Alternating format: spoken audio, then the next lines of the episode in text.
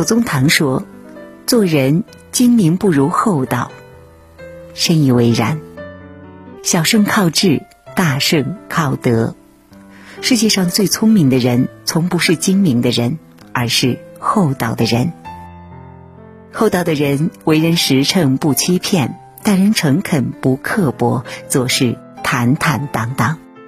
这样的人不仅能够赢得别人的好感，还能够获得更多人的帮助。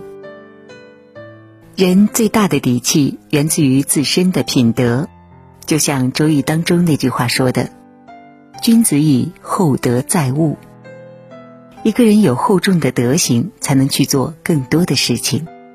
厚道是做人安身立命的根本。在利益面前，厚道者能守住心，不厚道者则易迷失。有一个老师傅，厨艺十分精湛，声望很高。他已经退休很久了，但是一直没有找到接班的徒弟。在这期间，很多人都找过他拜师，但是他都没有看中。某一天，有两个年轻人同时找上老师傅，想拜师学艺。老师傅把他们领进客厅，为他们沏茶。三个人聊了一会儿，老师傅觉得两个年轻人都十分有才华，但两个年轻人又有区别：一个老实厚道，一个精明能干。那个精明能干的年轻人见老师傅和另一个人聊得很开心，便觉得老师傅更偏爱那个人。于是他趁老师傅去取水时跟着，然后笑嘻嘻地塞给老师傅一张银行卡。老师傅见到立即还给他，说他胡闹，并告诉他，之前自己一直没有收到满意的徒弟，并不是因为那些人没有才华，而是他们太精明了。做菜就像是人生，太精明的人容易投机取巧，让菜变味。只有厚道的人才能完完整整的继承好自己的手艺。最后呢，老师傅收了老实厚道的年轻人为徒。厚道不是不知变通，而是一种坚守。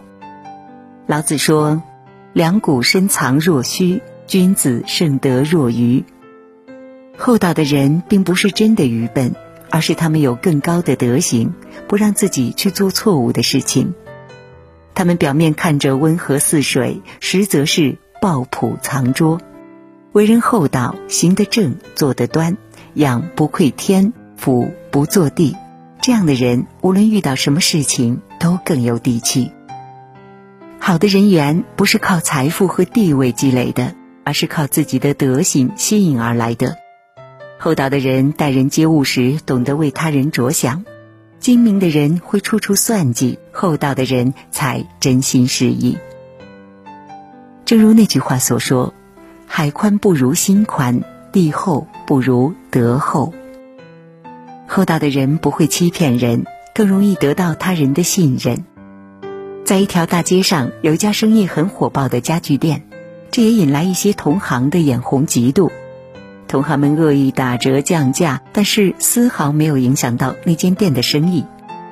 老板的朋友也好奇，便问那间店的老板有什么经营秘诀呢？老板笑着说：“我哪有什么秘诀呀？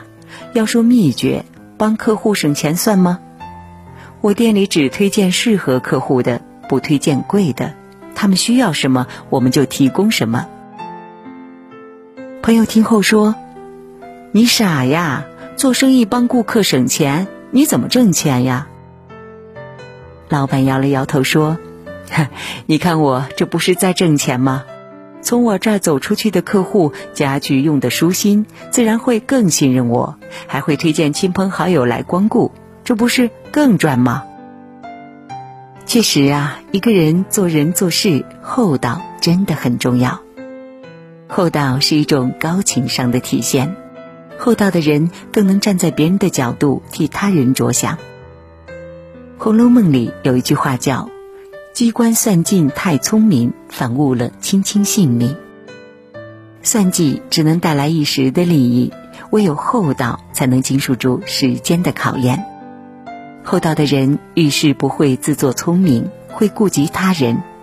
待人厚道，就是给别人留退路，也给自己留出路。所以厚道的人更能收获他人的好感，会有更多的人愿意出手帮助。有句话说：“小人处事，于利合者为利，于利弊者为害。”在生活当中，有很多唯利是图的人，只看利不看义。厚道是一个人难得的品质。厚道的人不会精于去算计自己的利益，更多的时候是为他人让利。有一次，光武帝把一群进贡的羊赐给在朝的官吏，要求每人一只，这让负责分羊的官吏十分头疼，因为那批羊当中有肥瘦之分，给谁分差了都不好。许多官员也在讨论怎么分，有人说全部杀掉，肥瘦搭配就好了。有人说大小搭配就好了，争论了很久都没有结论。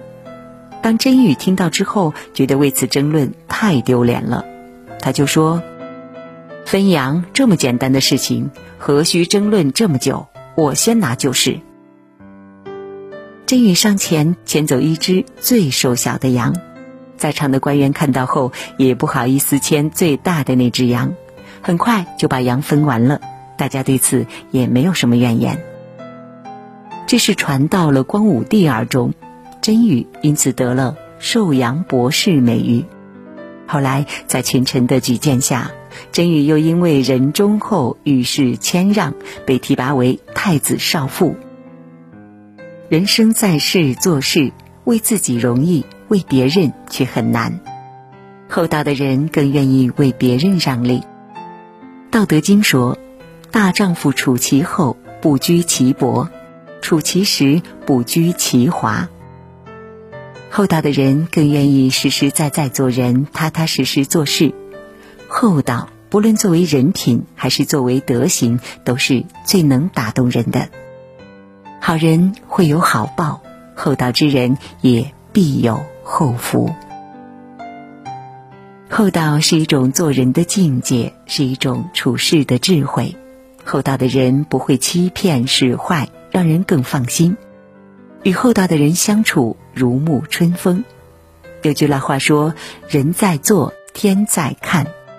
人若欺你，天会护你；人若欠你，天必还你。”所以呢，人厚道，天不欺。余生愿你做一个厚道之人，得厚福。